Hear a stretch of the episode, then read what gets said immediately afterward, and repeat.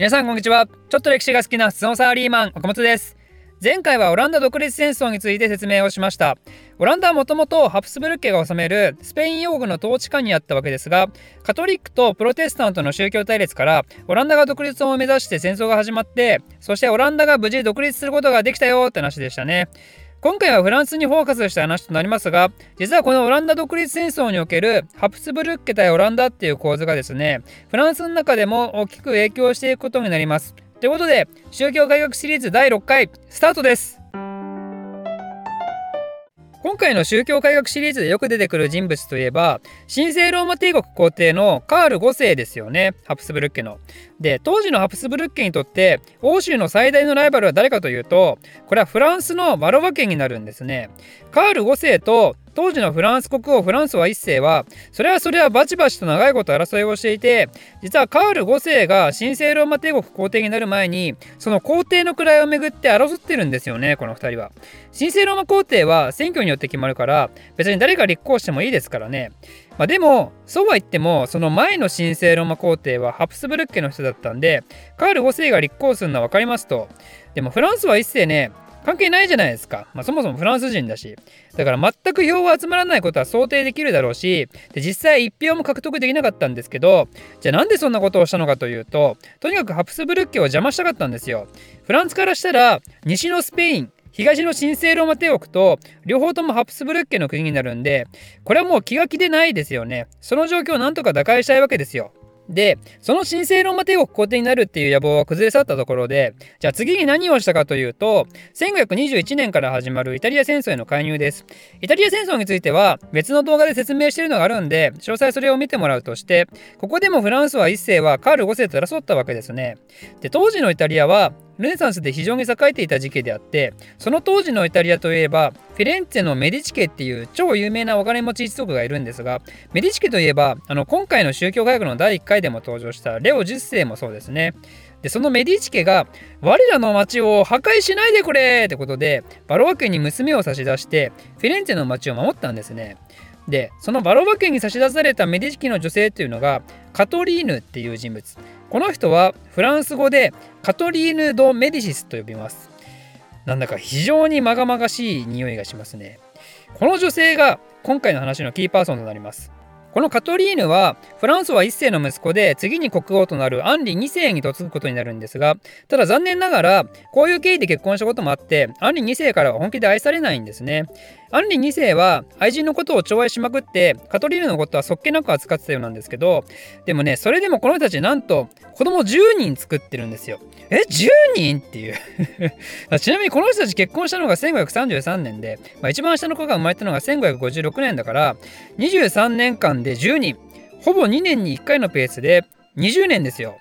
頑張りますよね。まあ、ただ残念ながらカトリーヌは愛されなかったわけですけど、まあ、そんなカトリーヌにもついに転機が訪れます。それ何かというと昔のヨーロッパには馬上槍試合っていうスポーツがあったんですけどその名の通り馬に乗って2人の男が槍持って戦うってやつねこれでなんとアンリ2世死ぬんですよ。へえっていう。国王そんなレクリエーション価格で死ぬかって。まあ、ちなみにこの馬上やり試合で死ぬキャラといえば、まあ、アンリ2世の他に有名な人としてあのイングランドのヘンリー2世のね問題息子4人衆のうちの1人ジョフロアもそうですね。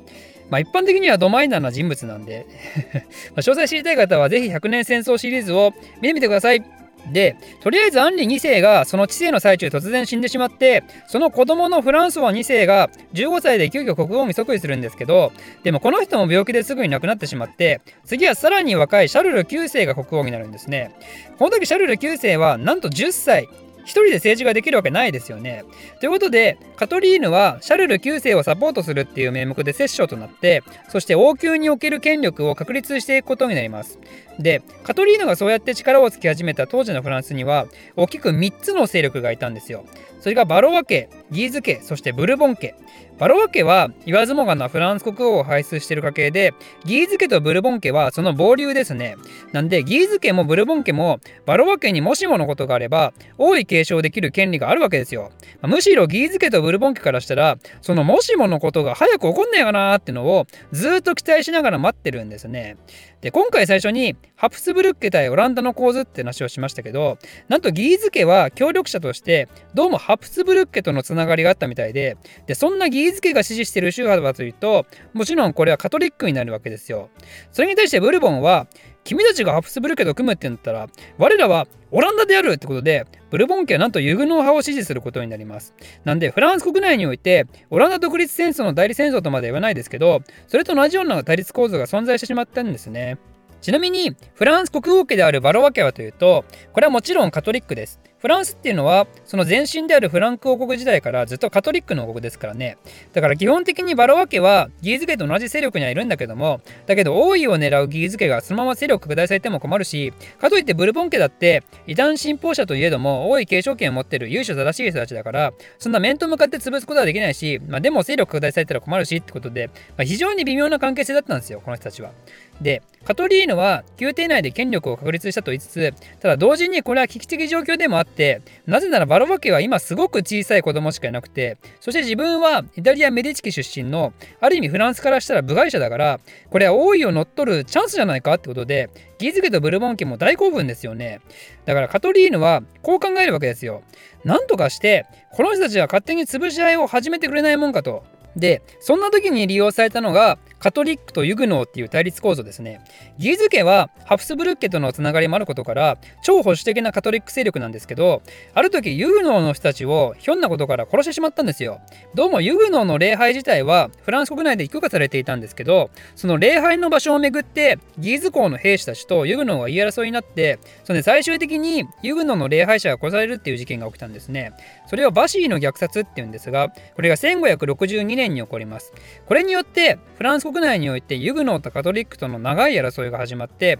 フランス全土を大混乱に陥れた、まあ、この壮絶な内乱をですねユグノー戦争と言います。でどうもカトリーヌはこの状況を止めようと奔走したわけでもなくむしろいろいろな策を使って争いを激化させたっていう話がありますこうすることによってカトリック代表のギーズ構成力とユグノー代表のブルボン家勢力を両方とも比叡させることができるとでその争いが激化していく中でやはりその宗教的な背景から外国の内乱に参入してきてエリザベス女王とかオラニエ公ウィレムとか、まあ、実際にユグノーを支援しようとして行動したりしてます。そんな感じで国内がかなり混乱している中でついにあの恐ろしい事件が起こります。その事件はどのように起きたのかというとユグノー戦争があまりにも激化してしまったんでこれを解決させようということで一つの提案がカトリーヌからされたんですね。それはカトリーヌの娘マルグリット。つまりシャルル9世の妹とユグノー派でブルボン家の当主アンリを結婚させましょうと。これによってカトリックとユグノーの融和を図っちゃいましょうっていう素晴らしい提案をしたんですね。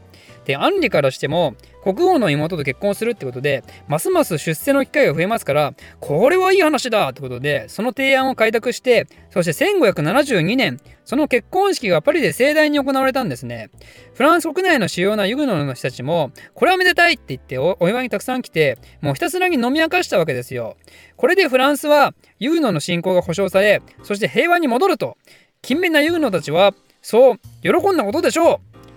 しかし、そんなユグノたちの思いは一瞬で蹴散らされることになります。なんとカトリーヌはギーズ公を呼んでこう言ったわけですよ。今こそユグノを一斉に殺すチャンスですよと。この結婚式にはユグノ派の代表的貴族でシャルル9世がまるで父親のように慕っていたガスパール・ド・コリニー通称コリニー提督っていう人がいたんですけどこの人がまず暗殺されてそしてそれをきっかけにして宮廷内の他のユグノー貴族たちそしてパリに行ったユグノー一般市民までもがどんどんカトリックによって殺されることになります。このユグノー大虐殺事件のことをその事件が起きた日の祝日の毎日なんでサン・バルテルミの虐殺と言います1572年、こんなに殺したサンバルテルミね。そんなユグノー大虐殺を命じたのは、正式にはシャルル9世ってことになってますが、父のように慕うコリニー提督の殺害を含めて、シャルル9世は明らかに自分の意思でそれを選んだとは思えず、まあ、この事件の後、シャルル9世は精神がおかしくなってしまい、そしてその2年後には亡くなってしまいます。まあ、この事件の黒幕が本当にカトリーヌだったのかどうかっていうのは、まあ、正直よく分かってないようですけど、でもこの事件をきっかけにカトリーヌはフランス人の中でもかなりの悪女として扱われてますね。もともとやっぱイタリアの人だからね、イタリア人の女によってフランスがめちゃめちゃにされたと。で、この時一番危うい立場にいたそのブルボン家のアンリですけど、まあ、彼は何とか殺されないために一時的にカトリックに改宗しながら何とか逃げ延びましたが、まあ、またすぐにユグノへと戻ってカトリックとの戦いが再開されることになります。この時に争ったのがブルボン家のアンリギーズ公アンリそしてシャルル9世を継いだ国王アンリ3世でくしくも名前が全員アンリってことで3アンリの戦いと言います、まあ、戦いの詳細は省きますが同じカトリック勢力のギーズ公アンリとアンリ3世が争っている方針ででこれによってバロワ家は男子直系がいなくなってしまったんで断絶することになります。その次の王位継承者としては残ったブルボン家のアンリが権利獲得ってことで彼がアンリ4世として新たな王朝のブルボン朝を開くことになります。それが1589年のことですね。まあ、ただし、フランス国内は相変わらずカトリックの人たちが優勢であるってことと、あと今までフランスでは異端者が国王になったことはないってことで、アンリはまたカトリックに改宗することを条件に、有約国王として認められることになります。その代わり、今まで仲間だったユーノの連中を見せてないために、ユーノの信仰の自由を認めたナントの勅令っていうのも出して、でフランスはようやくブルボン家の知性のもとで安定化していくことになるわけですね。ちなみにカトリーヌはというとバロア朝が断絶してブルボン朝が開いた1589年病気で亡くなります。ということで今回はいろいろと陰謀論的な話も組まれることになりましたが彼女は夫のアンリ2世の死後おそらくバロア家を守るために宗教戦争を焚きつけた一方でそのせいで子供は精神を病んだり別の子供もその争いの中で殺されるっていう悲劇を生み出したと夫の死後に何とかバルバチを守ろうとした行動が結果的に王朝断絶っていう結末を作ってしまったなんとも皮肉なお話でしたね。ということで今回は以上です。チャンネルメンバー募集してます。チャンネルメンバーになると動画の先行視聴や動画テーマのアンケート投票ができたりそして私がただグダグダと喋るおかれきレイディオの視聴ができます。こんなメリット盛りだくさんのチャンネルメンバーはなんと月額190円から月額190円から参加できます。皆様のメンバー登録待ってるぜ。ではまた。